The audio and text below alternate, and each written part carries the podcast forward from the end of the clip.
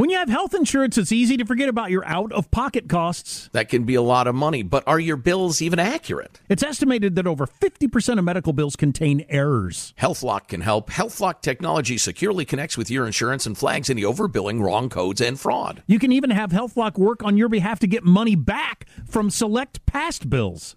To date, HealthLock has helped its members save over $130 million. To save, visit HealthLock.com today. That's HealthLock.com. Hi, I'm Michael Rappaport. And I'm Kibi Rappaport. And together we're hosting Rappaport's Reality Podcast. We have a passion for reality TV, and we're inviting you into our living room. We're dissecting the drama, and we're giving praise to the single greatest form of entertainment on television today. That is right. Reality TV is the greatest form of entertainment on television today. Listen to Rappaport's Reality with me, Kibi Rappaport. And me, Michael Rappaport, on the iHeartRadio app, Apple Podcast, or wherever you get your podcast. I'm Jack Armstrong. He's Joe Getty. We're the Armstrong and Getty Show. We cover the stories the mainstream media ignores. Stories that are important to your life and important to the world. The election, of course. The many trials of Donald Trump. Couple of wars. Gender-bending madness. Why are kids looking at so much social media? And we bring you the stories the mainstream media is on, but we do it without the left-wing media spin. Listen to Armstrong and Getty On Demand on America's #1 podcast network, iHeart. Open your free iHeart app and search the Armstrong and Getty Show to start listening. Welcome to today's edition of the Clay Travis and Buck Sexton Show podcast. Welcome, friends, to the Wednesday edition of the Clay Travis and Buck Sexton Show. So you probably saw it last night. President Trump responding to his indictment at Mar-a-Lago. The indictment itself is out. We will be analyzing what he said in the speech and, of course, the indictment itself, which is every bit as preposterous and perhaps even a little bit more so than we had been telling you. It certainly shows us that all the analysis about Bragg as a person who has really undermined our justice system and is using the powers that he has for illicit political purpose, it's all true. So we'll talk about the Trump indictment. It's out. We read it. Wasn't really that, you know. It's really one page written 16 times, which we'll get into, right? There's it not was a lot. Infinitely weaker, Buck, than I think even the most ardent Trump supporter would have hoped. Really? Because I feel like it was exactly where we were told it was going to be one charge 34 times over. Yeah, I guess maybe this is when I said on the show, I felt like they were holding something back to try to have somebody be able to grab a hold of it, and it just wasn't there. You were giving Bragg, the district attorney of the biggest city in America, yes, credit for not being a complete loon. I mean, a total lunatic. And he doesn't deserve that credit. I gave him too much credit. I did. I thought there's no way that he's just going to ride or die with a porn star payment that he's going to charge 34 different times. I mean, and he did. And so I think it's the biggest gift to Donald Trump maybe in his political career. We're going to get into that here momentarily. Also, we have Andy McCarthy with us at the bottom of the hour. So we'll be talking to him about it. And a couple of other big news items, though. We're definitely going to spend some time on them today. So I want to be clear that this isn't just going to be 3 hours of analysis of the Trump indictment. We had two major and unfortunately very disappointing elections, you know, mid-year off-cycle elections that happened here. Not in the congressional cycle, not in a presidential. You have the mayor of Chicago has been elected, and it is not the law and order candidate Paul Vallas. Brandon Johnson is now the new mayor of Chicago, the Windy City. He is a progressive. He's a socialist. He thinks that by creating more jobs, there'll be less crime. I saw your tweet, Clay. I think we'll spend more time on this and how did he win? What is wrong with the people of Chicago who voted for this guy? But get out of Chicago was your tweet. And to a lot of people, I think, unfortunately, that is the message. That is the message they should be hearing right now. If you are in Chicago and you have the ability to leave, that is, you have the financial resources, you can do your job remotely, I would leave Chicago. And I don't say that lightly. And I'm saying that as a father of three. We know what the crime rate is in Chicago, as bad as Lori Lightfoot was. And I think, arguably, Buck, she was the worst mayor in America. Chicago may have picked a worse replacement for her than Lori Lightfoot herself. And one thing that's very, very true that I think we've seen a lot in the last few years with COVID and the BLM riots and all these things that have gone on, you're really casting your ballot in two ways as an American: who you vote for and who you pay taxes to. The one thing that gets the attention of these big cities, whether it's, New York or Chicago or LA or whatever, is, oh my gosh, we have a giant hole in our budget, in our socialist budget system that we've got going here, and we can't continue. So it matters. You vote with your feet as well as with the ballot. And I've done that, Buck, in my own life. I'm born and raised, for those of you who know, in Nashville, Tennessee. That is Davidson County. I am so furious with how Davidson County responded to COVID that I don't think I'll ever live in Davidson County for the rest of my life, where downtown Nashville is. I live in Williamson County. Those of you who know the area, Franklin, Brentwood, just south of town.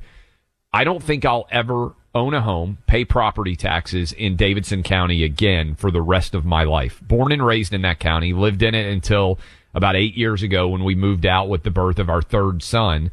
And I don't know that I'll ever live in Davidson County again. Now, I own some property there, and certainly I go back and forth as anybody would who lives close to a city. But I'm so thoroughly disgusted with their management of COVID that I don't want to endorse it in any way. So we have Chicago. We're going to analyze a little bit more about what happened in that. It was very tight. It was 51-49 in the percentage points breakdown between Johnson, the progressive who won, and Vallas, who was just, it's funny, Johnson was making Vallas seem like a right-wing guy, which is just further clarification that to say we're going to lock up violent criminals and try to make people safer on the streets is a right-wing position now. It doesn't matter if you're a Democrat. If you're a Democrat who says, I don't think you should have to get arrested 100 times before you do real time, I don't think we should let convicted felons who get caught with loaded handguns on the streets of our cities go because social justice. If you take that position, you can lose to somebody who says you're a right winger. And that is what happened in Chicago in summary. But the other thing that came in last night, and this is a wake up call, everybody. It's a wake up call. The same way that, what happened in 2022 with the ballot harvesting and the realities of the close races that we saw, places like Arizona and Georgia. And remember, we were saying, guys, we got to get the machines in place here to do what they're doing. A little bit of pushback, which I can understand from some people on the right. Now Trump says you're going to lose if you don't do that because he's seen the numbers. The data is very clear on this. All right. We just lost not only a seat on the Wisconsin Supreme Court, but we lost overall control of the Wisconsin Supreme Court. And this is the first time libs have had a majority on that court for 15 years, Clay. And it's a big deal because now they're going to ramp everything they can do in that critical battleground state that will help a Democrat in 2024. They're going to ram it through. And GOP, sleep at the wheel on this one. I don't know what else to say. Outspent dramatically, outorganized dramatically. So do we want to learn? Battleground state. How is this not even on the radar of major activists and national level Republicans? Democrats are better at elections right now. I think you just have to accept that they are better at getting their votes out. They're more strategic. They are more cutthroat.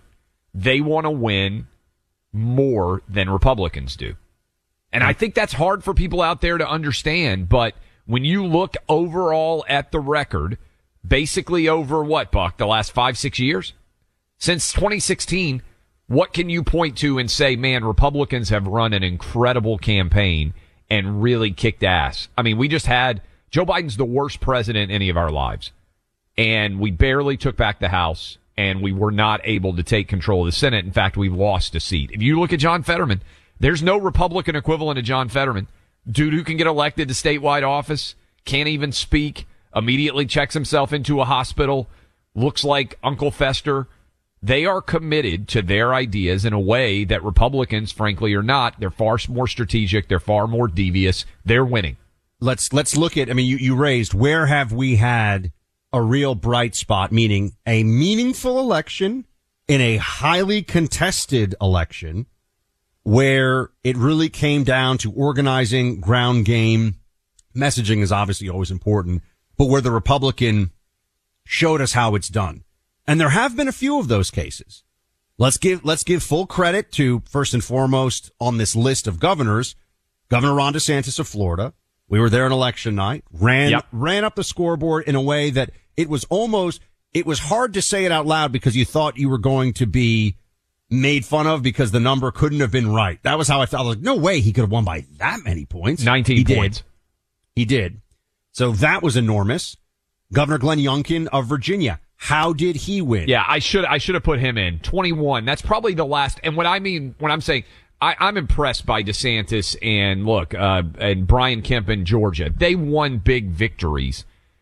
Glenn Youngkin, I would say, Buck, is the only time maybe in the last 6 years where in an election that you didn't anticipate Republicans winning, a Republican found a way to win and did it in a way that everybody was like, wow, thank you. The DeSantis win was so total that is noteworthy, right? We knew expecting him to win. We knew he was going to get reelected.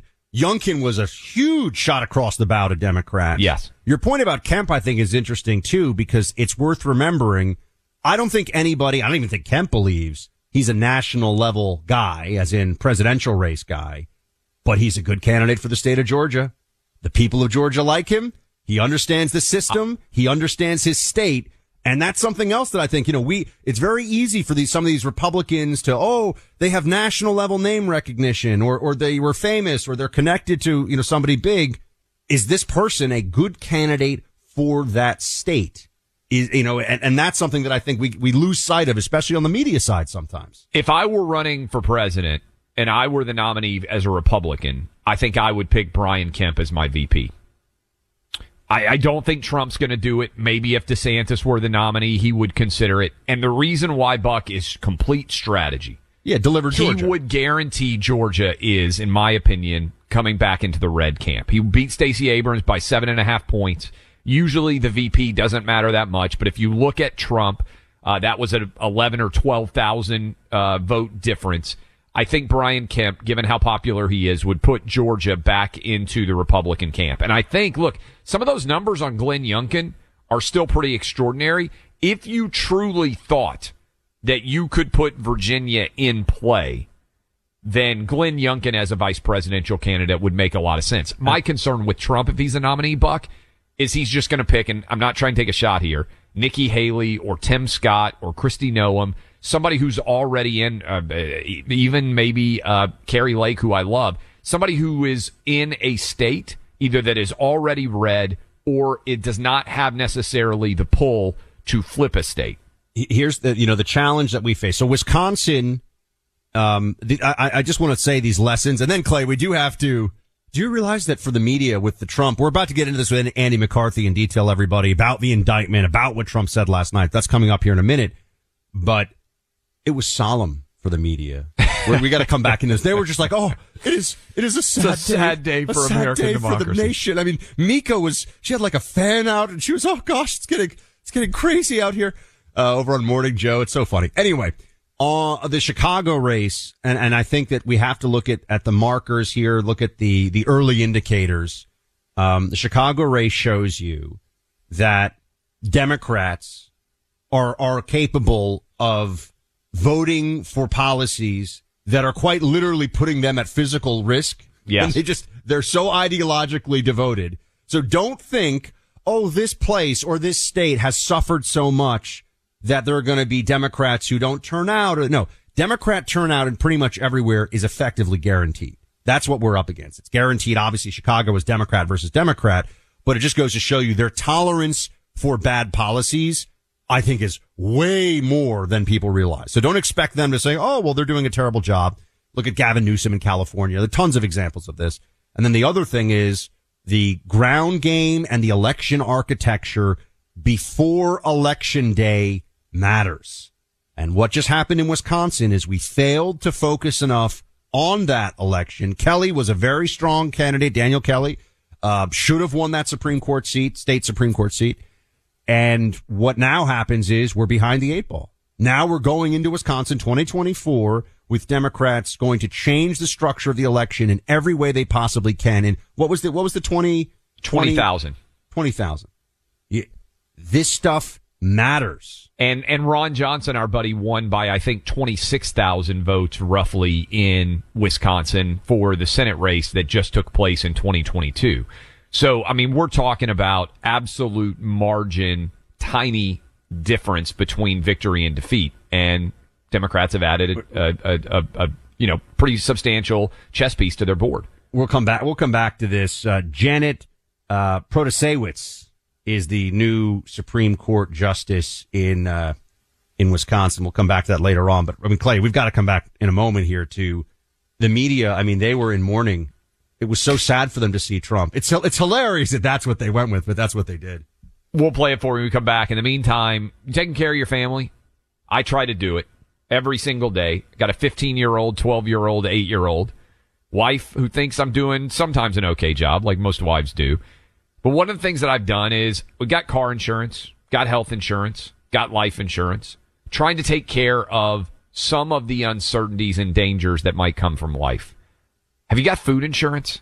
Right now, the makers of the best emergency food, My Patriot Supply, they're knocking $200 off their popular 3-month emergency food kit. This will last for years. We have got 3 months for each of my kids, myself, my wife. It's just stored in our pantry. Over 2,000 calories each day. It's food security. If something goes wrong, weather conditions, supply chain crises, who knows what might happen in the wake of everything that we saw happen with COVID. Why not go to MyPatriotSupply.com right now and save $200 on each kit your family needs. Be sure to get at least one per person. We've got 5 in the Travis household. Go to MyPatriotSupply.com right now and you get free shipping. MyPatriotSupply.com, the web address. One more time, do what I did with the Travis family, MyPatriotSupply.com. Truth-seeking, reality-telling. The Clay Travis and Buck Sexton Show. I'm Jack Armstrong. He's Joe Getty. We're the Armstrong and Getty Show. We cover the stories the mainstream media ignores. The stories that are important to your life and important to the world. The election, of course. The many trials of Donald Trump. Couple of wars. Gender-bending madness. Why are kids looking at so much social media? And we bring you the stories the mainstream media is on, but we do it without the left-wing media spin. Listen to Armstrong and Getty On Demand on America's #1 podcast network, iHeart. Open your free iHeart app and search the Armstrong and Getty Show to start listening. Hi, I'm Michael Rappaport. And I'm Kibi Rappaport. And together we're hosting Rappaport's Reality Podcast. We have a passion for reality TV, and we're inviting you into our living room. We're talking tea, we're dissecting the drama, and we're giving praise to the single greatest form of entertainment on television today. That is right.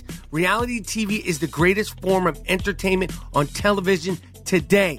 Here are some examples of what you'll hear from us on Rappaport's Reality Podcast. This is where we discuss all things reality TV, all things popular culture. And a little bit of Rappaport's reality, the reality of us. We're figuring out. And if we had been recording these last 4 or 5 days, it would have been the podcast would have taken a left turn.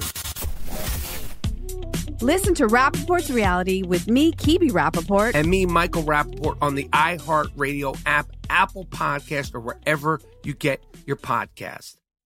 More Than a Movie is back with Season 2 of the award-winning film podcast, and this time with a lot more movies. I'm your host, Alex Fumero, and each week I'm going to talk to the people behind some of my favorite movies. From The Godfather, Andy Garcia. He has the smarts of Vito, the temper of Sonny, the warmth of Fredo, and the coldness of Michael. To the OG spy kid, Alexa PenaVega. You had Carla Gugino, who's the coolest mom ever. You had Antonio, who's handsome, amazing, charismatic. And then Carvin and Junie. I felt like a lot of other kids felt like this could be me. To the legend behind La Bamba, Lou Diamond Phillips. When I walked in, I didn't think I had a shot at Richie because John Stamos' picture was already up on the wall. Every episode will feature interviews with the biggest actors, directors, writers, and producers behind your favorite films and tap into the history of Latinos in film. Listen to More Than a Movie as part of the My Cultura Podcast Network, available on the iHeartRadio app, Apple Podcasts, or wherever you get your podcasts. All right, welcome back to Clay and Buck. As promised, now we're diving into the actual text of the indictment against Donald Trump even feels weird calling it an indictment. It's a farce on paper, but we read through it, and so did our friend Andy McCarthy, who joins us right now. He's, of course, Fox News contributor. He's at National Review and is a former prosecutor for the Southern District of New York. Andy, I just want your first reaction to it, and then I have a specific question courtesy of the New York Times about this one. But when you read this thing, what was your takeaway? I guess two things. One is it seems to me like it's insufficient on its face because it doesn't state a crime, so it fails in the fundamental purpose of what an indictment is for, which is to put the defendant on notice of what he's charged with. And second, it's incoherent factually because Bragg's theory is that Trump essentially stole the 2016 election by fraud. And in order to prove that, what Bragg proposes to do is show that he committed a series of 34 that he calls felony crimes. But those crimes take place between February 14th and December 5th, 2017. So I fail to see how acts that take place in 2017 can have caused a fraud 4 months earlier. So Andy, the time to the point about the New York Times, the headline, their main headline on the site right now about the indictment is a surprise accusation bolsters a risky case against Trump. Is what you're talking about this surprise accusation? Like, what is this? Well, I guess it's still a surprise, Buck, right? Because he hasn't told us what it is. But I would say that I'm glad the New York Times thinks that, surprise and intrigue, or I guess that's good for coverage. But it's really bad criminal law because one of the obligations that a prosecutor has is to be the legal advisor to the grand jury in a proceeding, an investigation that leads to an indictment.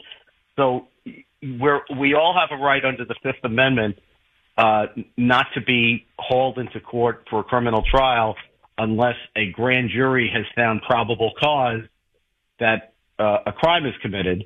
And the test there is that a grand jury has to find that there's probable cause for every element of the crime that the prosecutor wants to charge. So here you have a situation where Bragg has charged Trump with essentially falsifying his business records in order to conceal another crime. Well, the indictment doesn't say what the other crime is. And it's one thing not to tell Donald Trump that. I think that makes the indictment fail on its face for notice purposes. But it suggests strongly that Bragg didn't instruct the grand jury on another crime and that the grand jury didn't find some other crime under a probable cause standard, which would also make the indictment insufficient. Okay, so, and I just want to, Andy, you're killing it here, and I want to dive into this. If this were a misdemeanor bookkeeping violation, it would have a 2-year statute of limitations. That would be tossed out. There'd be no way to charge on this at this point in time. If the only way they can get it under the statute of limitations is by trying to argue that it's a felony because of this, amorphous, which I'm going to get to in a second crime that they have not defined. And that would theoretically create a 5-year statute of limitations, which also, by the way, is potentially also in play because we're more than 5 years since this would have occurred. Background there. So for this, when you read this, strip away Democrat, Republican, just be a prosecutor from the Southern District of New York as you were in your career. How embarrassed are you for Alvin Bragg and the New York District Attorney's Office that they would even allow this farce to go on, and that after 240 years of not ever charging a president, former president, anything like that, that this would be the indictment that breaks that precedent is, to me, a tremendous embarrassment to their office, to the country at large. Is it to you as well, like now that you've seen all this? Well, here's why, Clay. I was a prosecutor in the building next door for about 20 years. And much of the time I was there, the In fact, I think all of the time I was there, the legendary Bob Morgenthau was the district attorney of New York County, of Manhattan. And he was, he had been a U.S. attorney for many years in the Southern District of New York, before he became Manhattan's DA for, I think, 34 years. And I think anybody who knows anything about Morgenthau would know that he expected prosecutors in his office to come up to a certain standard and to conduct use their powers in a aggressive but appropriately aggressive and ethical way, mindful of what the requirements of due process of law are. And in the legacy of that office, the adult leadership of the office would prevent things like this indictment from happening. So I think from that lofty perch, what we now have in the Manhattan District Attorney's Office is the district attorney himself is the exemplar of abuse. In other words, instead of playing the role that supervisors are supposed to play, namely to make sure that their young, inexperienced prosecutors don't do stuff like this, this guy has politicized the office in a way that would be unrecognizable to Bob Morgenthau, to the point that when Morgenthau was an elected DA too, but in the culture of New York at the time, the qualifications to that office, if anyone had dared to, run against him or had a prayer of running against him, would it be that you had to match him in terms of what being an exemplary prosecutor was, that you would enforce the law without fear or favor across the board equally against everyone. Now we have a guy who runs for office like a Soviet apparatchik, promising to abuse the power of his office in order to leverage them against one guy, which would be, I think, 10 years ago even, that would have been disqualifying if someone sought office on those grounds. The fact that he got elected doing that is just mind-boggling. So, wait, Andy, how is it possible that someone can defend themselves against an indictment that lists 30, it's basically the same thing 30 times, right? So, and to your point before, it would be like the stolen property passed back and forth between two individuals. Right. If two guys steal a bike and they handed it off five times in the course of, usually don't charge them with five bike thefts, right? But that's effectively what has happened here with this Bragg indictment. But how can anyone be expected to defend themselves and have any kind of a fair trial when they're saying, you committed this crime and there's another crime that I'm not even naming that you also committed, and therefore the first crime that I've named is a worse crime? How can you defend yourself if he doesn't have to name the other crime? Doesn't he have to? Yeah, well, that's right. The indictment fails as an indictment in the sense that an indictment in the United States under our system, and this is a long Anglo-American principle, but the indictment has two functions. One is to put the defendant on notice of exactly what the charge is so he can prepare his defense. So if you don't tell him what crimes he's accused of committing, he can't prepare his defense, and the indictment fails for that reason. The second thing an indictment's supposed to be is your proof for double jeopardy purposes that you've already been prosecuted for the crime charged. So again, if it doesn't articulate the crime in the four corners of the indictment, then you can't plead double jeopardy. So to my mind, just the basic function of an indictment. And as you guys said, a second ago, we're not talking here Republican, Democrat, conservative. This is just like basic clinical stuff. So with that in mind, Andy, do what an indictment does. You, looking at this just as a person who, as Clay pointed out, 20 plus years officer of the court in the federal Southern District of New York, in a fair system, would Alvin Bragg be subject to getting disbarred, in your mind?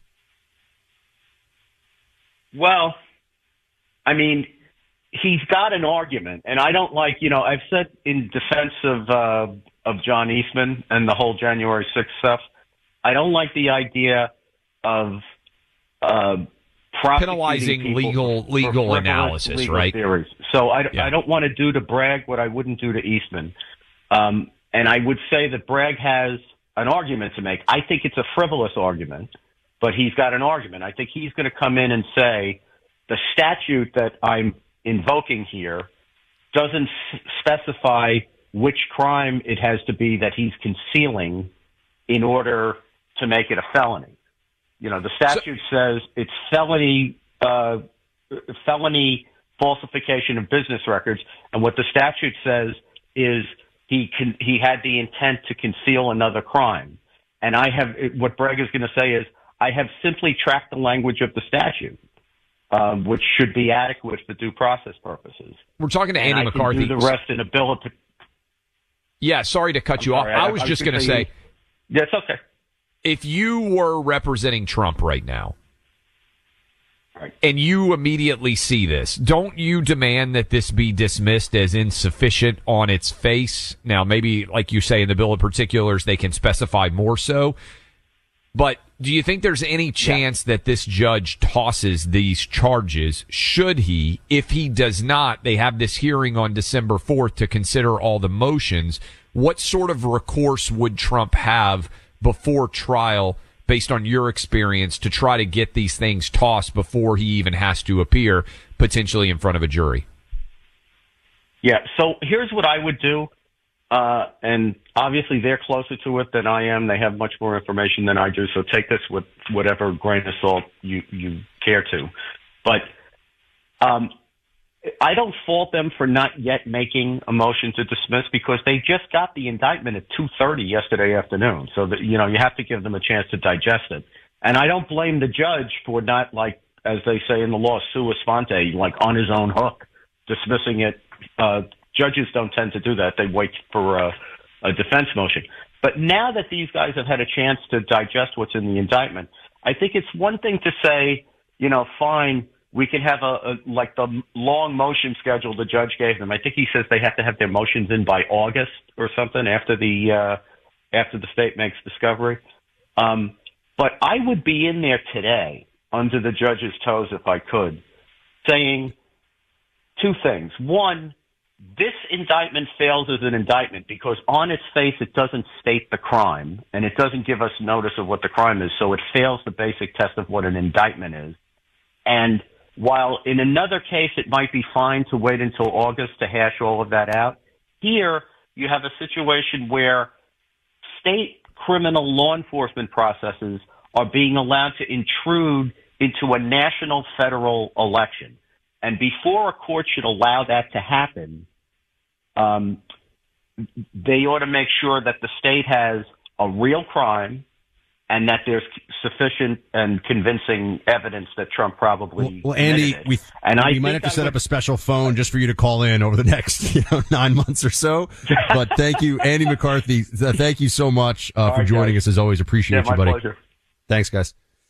Spring cleaning just got a whole lot easier with Legacy Box, the Tennessee-based company that digitally preserves old media. I'm talking videotapes, film reels, photo albums, all the things that take up space in your home, but you don't want to throw out because they contain precious memories. The problem is they will deteriorate over time, not to mention being at risk of heat, mold, and fire. So it's wise to get your past preserved now, and you can do that with Legacy Box. It starts with them sending you a shipping box, a Legacy Box. You fill it with your old tapes, reels, photos. I've done it. Clay's done it. So easy. You fill it, you ship it back. In a few weeks, you get digital copies that can be easily enjoyed, shared, and organized. I now send old photos and videos and things to my family members. I can only do that because I've got Legacy Box.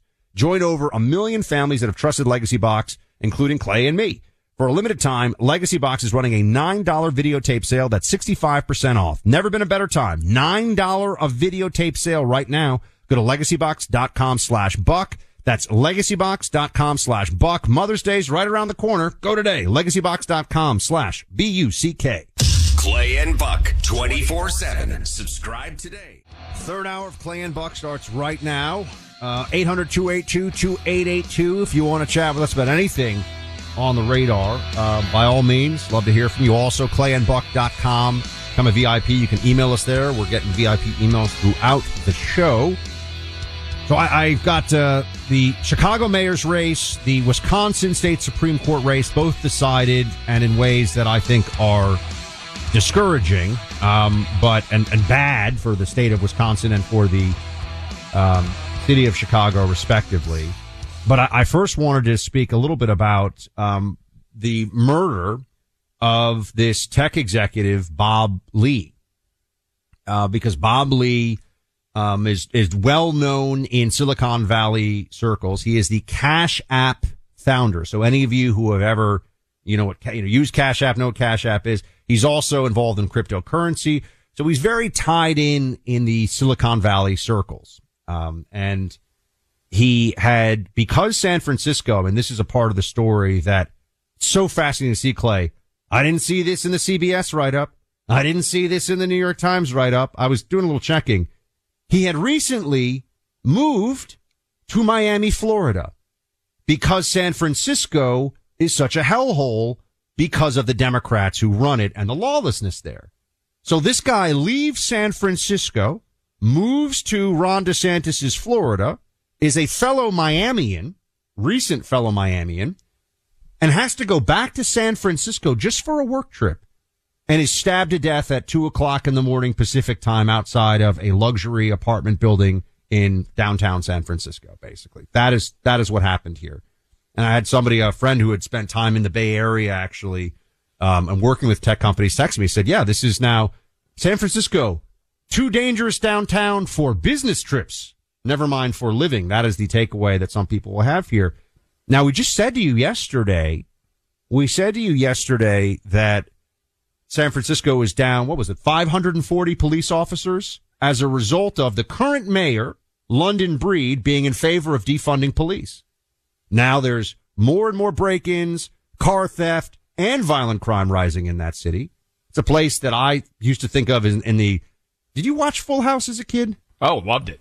And yeah. My kids all watched Fuller House, which is the, I believe, Netflix remake, right? Involving a lot of the new same people, but as adults. Yes, yeah, so my kids loved it too. Bob Saget, rest in peace. John Stamos, the whole Full House crew. I loved that show when I was a kid, and it just had all these pictures. San Francisco was like paradise, beautiful city, very safe, amazing food. They're ruining it, okay? And they are the Democrats, and it is very clear that this is what is happening. Now, here's the problem. We could sit here and provide all the data that we want to. Then you look at a similar situation, soft on crime policies. We all know what they are. No cash bail, no arrest for this, no prosecution for that. Let people out. Don't punish them. Open air drug use. Camp in the streets. And all of our Portland audience is nodding their heads. Our Seattle audience is nodding. A lot of cities are going through this across the country. Clay, Chicago just had a choice. I think, roughly between 600 and 700 murders, I think, was it last year or the year before, which is just a staggering number for a city of that size. And Chicago just had an election where they could choose between Vallas, who just said, look, I'm going to make this place safer for all of you. That is my mission in life if I become the mayor. Now, he only lost by a couple of points. He lost to Johnson, who is a progressive, a leftist, a socialist. And what was so interesting is, and this is a hat tip to my friend our friend Ryan Gerdusky, for his national populist newsletter on Substack. He's done a breakdown of the data. Do you know why Johnson won Chicago, Clay? Because the highest crime precincts in Chicago overwhelmingly voted for the soft on crime candidate. What can you make of this? They voted for the black guy. I mean, honestly, it's identity politics writ large, and I keep thinking that there is going to be a recognition of what hellholes many of these cities have become, and that at their most basic level, it's because they're adopting anti-police, anti-capitalism. You mentioned San Francisco. Here's a stat for you, Buck. I think I saw this in the Wall Street Journal earlier this week. 30% of all commercial real estate, business rentals in San Francisco right now are empty. You know this because you're a New York City guy, born and bred. A lot of people are not coming back into New York City now and going to work. So not only are you dealing with a rise in crime, you're dealing with a massive decline in the available tax rate, which is creating, for instance, in New York City, major issues for Eric Adams going forward because they're running off the wealthiest. This just happened in Chicago. Ken Griffin, I believe, is the head of Citadel, multi-billionaire, he relocated to Florida. He was in Chicago. He's in Miami. Said, I'm done with the crime in Chicago. I believe I am correct that one of the top executives at Citadel was attacked outside of the building, and it was the culmination of, we can't do this anymore. I'm out. And he basically said, I'm relocating my entire business to, from Chicago to Florida. And this is happening in a big way, Buck, in New York.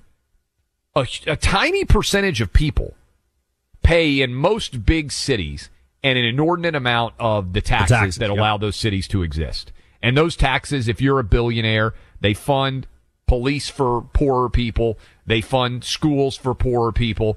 When those billionaires leave, you can almost legitimately look at the tax rolls and say, man, if 50 people leave, our tax rolls take a legitimate hit just based on the income that these guys are producing. And I keep waiting for it, Buck, because you lived through it. Things in New York City got so bad that finally people said we have to have a law and order mayor, and that was Rudy Giuliani. And New York made pretty solid, Rudy Giuliani followed by Mayor Bloomberg. That's pretty solid mayoral leadership, right? I mean, you can quibble with a lot of the decisions they made. No, they weren't perfect on everything. Bloomberg was I worked for him at one point at NYPD. Bloomberg was a competent mayor. Full stop. And so they're not, I think anytime, if you're not the mayor yourself, relying on any mayor to be perfect is a fallacy, right? And I've also said this, progressives, which Bloomberg really is in a lot of ways, not on everything, but in a lot of ways. If he wants to annoy me about the size of my soda, which he did. Yes. Not that I don't even drink soda, but you get the idea. But the streets are safe. Crime is way down. Business investment is up. The schools are improving. People feel like things are cleaner, safer, and better in the city and as a community.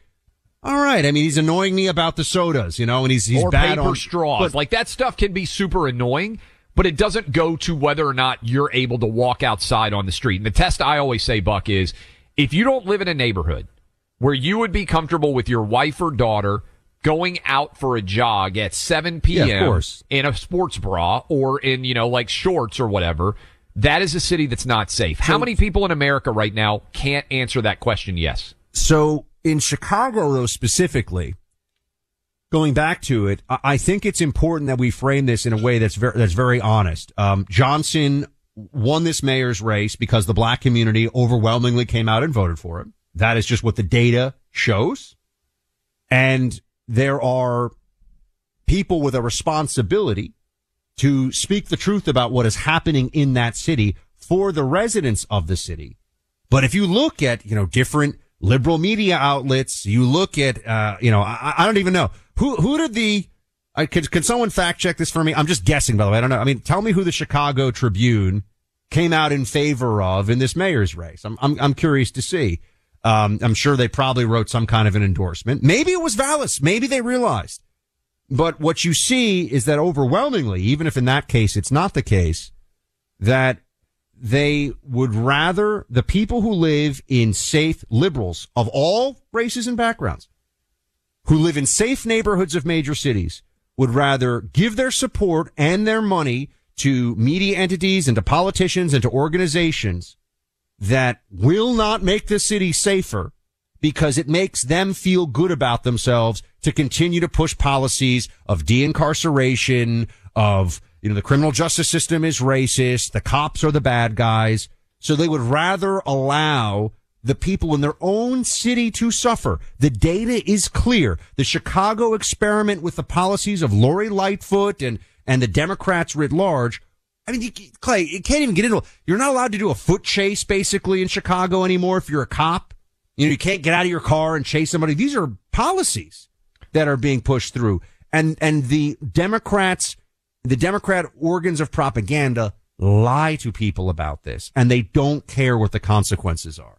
It's Vallas was the Chicago Tribune endorsed candidate, and I think, Buck, wow, look at that. They actually did. It still didn't work. I think that speaks to how much crime is motivating the decisions of many rational Chicagoans. And what I would say, I mean, again... did endorse Johnson, by the way, just teachers union. There you go. Teachers unions, Bernie Sanders, and Elizabeth Warren all endorsed Johnson. Well, I'm really speaking about the Elizabeth Warren, Bernie Sanders mentality. Yep. Those two individuals, first of all, are, you know, quite old and have not dealt with what it is like to be, you know, they haven't like driven their own car in how many decades at this point. Okay. Never mind going to high crime areas. They're not worried about their safety, but they'll, you know, drop right into the middle of the Chicago race and promote as progressive liberals a candidate whose policies are going to make the people of Chicago, and more specifically, the black residents of Chicago, less safe on their own streets. And they just don't care, Clay. They just don't care. BLM has led directly to the deaths of thousands of black people who would otherwise be alive because they have pulled back police and or ensured that police get fired. And if you're waking up this morning, I guarantee you there's people listening to us who work in law enforcement in Chicago. Why in the world would you stay there? You've got a mayor now who said that police basically are the enemy. You can move all over the country. If you have an option, I think a lot of you are going to have to make this decision. I know COVID was a spur, but when I look at where people are moving from in my state and in my neighborhood, Buck, overwhelmingly LA, Chicago, New York City, and the suburban areas there. People are done. They're fed up. Unfortunately, I think it's going to take a while till 2030 till we see the full impact of this from a census perspective. But if you can leave Chicago, especially if you have a family, I would leave. It's really interesting. I mean, I'm actually looking at the full endorsement list for Brandon Johnson. It is ultra left-wing socialist unions like the Teachers Union and others, SEIU, Bernie and Elizabeth, and then a whole bunch of community organizers. The whole apparatus of community organizers who all they're talking about in the case of Chicago is how they're going to make things better for the residents of, you know, I'm looking here like the 11th Ward, 12th Ward, 48th Ward, 48th Ward Neighbors for Justice is one of the organizations that went for him. And they all just supported a mayor who is going to result in more young kids getting shot in the crossfire of gang violence on the South Side. That is what they just did.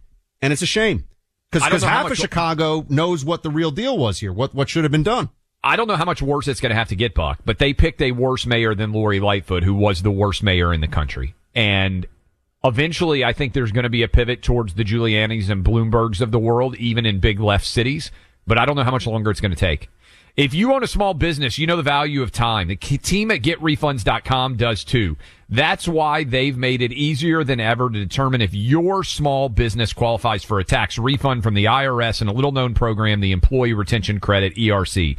Go to GetRefunds.com to get started. In less than 8 minutes, see if your business qualifies for ERC. Your business may be eligible for a payroll tax refund of up to $26,000 per employee kept on payroll during COVID. GetRefunds.com has already helped clients claim over $3 billion in payroll tax refunds through the ERC. They may be able to help your business, too. There's no upfront charges either. They get paid after your business gets its refund.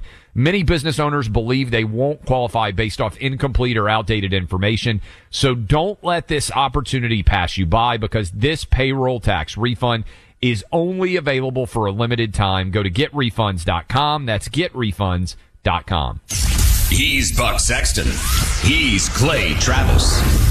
Together, they're breathing sanity into an insane world. I'm Jack Armstrong. He's Joe Getty. We're the Armstrong and Getty Show. We cover the stories the mainstream media ignores. The stories that are important to your life and important to the world. The election, of course. The many trials of Donald Trump. Couple of wars. Gender-bending madness. Why are kids looking at so much social media? And we bring you the stories the mainstream media is on, but we do it without the left-wing media spin. Listen to Armstrong and Getty On Demand on America's #1 podcast network, iHeart. Open your free iHeart app and search the Armstrong and Getty Show to start listening. Hi, I'm Michael Rappaport. And I'm Kibi Rappaport. And together we're hosting Rappaport's Reality Podcast. We have a passion for reality TV, and we're inviting you into our living room. We're talking tea, we're dissecting the drama, and we're giving praise to the single greatest form of entertainment on television today. That is right. Reality TV is the greatest form of entertainment on television today. Here are some examples of what you'll hear from us on Rappaport's Reality Podcast. This is where we discuss all things reality TV, all things popular culture. And a little bit of Rappaport's reality, the reality of us. We're figuring out. And if we had been recording these last 4 or 5 days, it would have been juicy. The podcast would have taken a left turn. Listen to Rappaport's Reality with me, Kibi Rappaport. And me, Michael Rappaport, on the iHeartRadio app, Apple Podcast, or wherever you get your podcast. More Than a Movie is back with season 2 of the award-winning film podcast, and this time with a lot more movies. I'm your host, Alex Fumero, and each week I'm going to talk to the people behind some of my favorite movies. From The Godfather, Andy Garcia. He has the smarts of Vito, the temper of Sonny, the warmth of Fredo, and the coldness of Michael. To the OG spy kid, Alexa PenaVega. You had Carla Gugino, who's the coolest mom ever. You had Antonio, who's handsome, amazing, charismatic. And then Carvin and Junie. I felt like a lot of other kids felt like this could be me.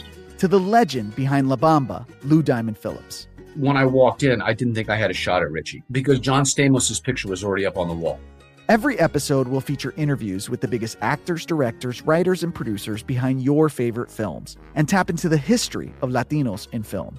Listen to More Than a Movie as part of the My Cultura Podcast Network, available on the iHeartRadio app, Apple Podcasts, or wherever you get your podcasts. Welcome back in, Clay Travis, Buck Sexton Show. I appreciate all of you hanging out with us as we are continuing to react to the craziness that is going on in our country on a day-to-day basis. The elections last night in Chicago and in Wisconsin were a mess for everyone out there who cares about truth, justice, and the American way. Combine that with Trump being arrested, and I think it all adds up to this situation where they care about power more than we care about power. Mm-hmm. Look, and they're willing to do whatever it takes. And I can't stop thinking about this freak result in Pennsylvania where they put Fetterman in office and how nobody's even paying attention to the fact that he's effectively been in a hospital now for 3 months since he got to D.C. He can't do the job. So Democrats have not only a maniacal fixation on power, but along with that, on winning. Was there any threat really of, en masse, in large numbers, of whoever the Democrat nominee was going to be in 2020? Were there Democrats saying, oh, I won't turn out for that, unless it's my Democrat, I won't do it? No. Yep. Was there a lot of Democrat infighting that cost them different races, different close races in states? Or no. Because ultimately, I don't know how many Star Trek nerds there are out there, which I used to watch it when I was a kid a little bit more. But the Borg, which is like these cyborgs that are all interconnected. The Democrats are like the Borg, okay? Ultimately, they do whatever they have to do to win the intergalactic war for power. And we sit around going, I don't know if that's, what would the founders have said about it? I'm just saying, we got to get a little ruthless on our team. This is my book, Buck, that now I believe is coming out in August. It's a game plan.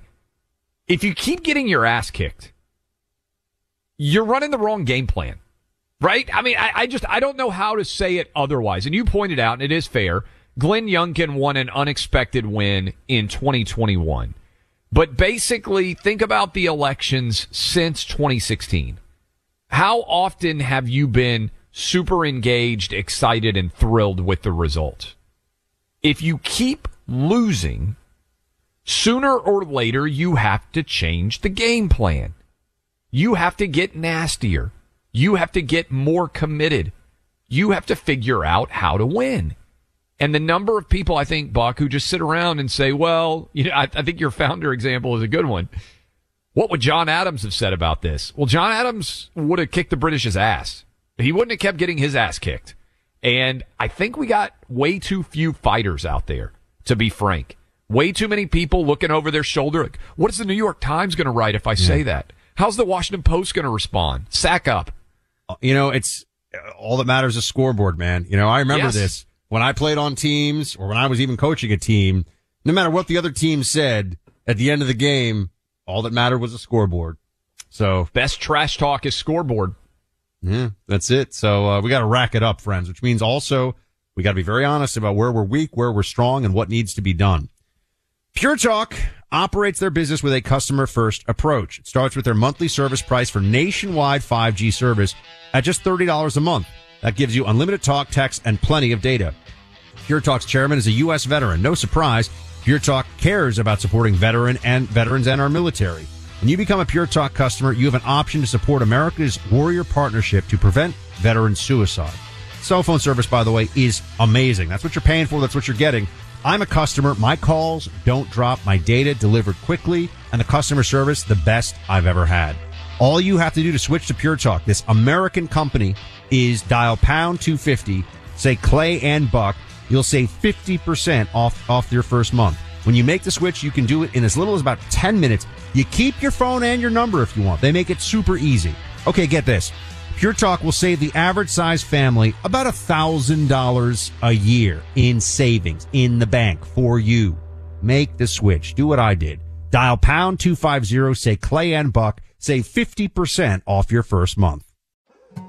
More Than a Movie is back with Season 2. I'm your host, Alex Fumero. And each week, I'm going to talk to the people behind your favorite movies. From The Godfather, Andy Garcia. He has the smarts of Vito, the temper of Sonny, the warmth of Fredo, and the coldness of Michael. To the legend behind La Bamba, Lou Diamond Phillips. When I walked in, I didn't think I had a shot at Richie because John Stamos' picture was already up on the wall. Listen to More Than a Movie on the iHeartRadio app, Apple Podcasts, or wherever you get your podcasts. Hi, I'm Michael Rappaport. And I'm Kibi Rappaport. And together we're hosting Rappaport's Reality Podcast. We have a passion for reality TV, and we're inviting you into our living room. We're dissecting the drama, and we're giving praise to the single greatest form of entertainment on television today. That is right. Reality TV is the greatest form of entertainment on television today. Listen to Rappaport's Reality with me, Kibi Rappaport. And me, Michael Rappaport, on the iHeartRadio app, Apple Podcast, or wherever you get your podcast. I'm Jack Armstrong. He's Joe Getty. We're the Armstrong and Getty Show. We cover the stories the mainstream media ignores. Stories that are important to your life and important to the world. The election, of course. The many trials of Donald Trump. Couple of wars. Gender-bending madness. Why are kids looking at so much social media? And we bring you the stories the mainstream media is on, but we do it without the left-wing media spin. Listen to Armstrong and Getty On Demand on America's #1 podcast network, iHeart. Open your free iHeart app and search the Armstrong and Getty Show to start listening.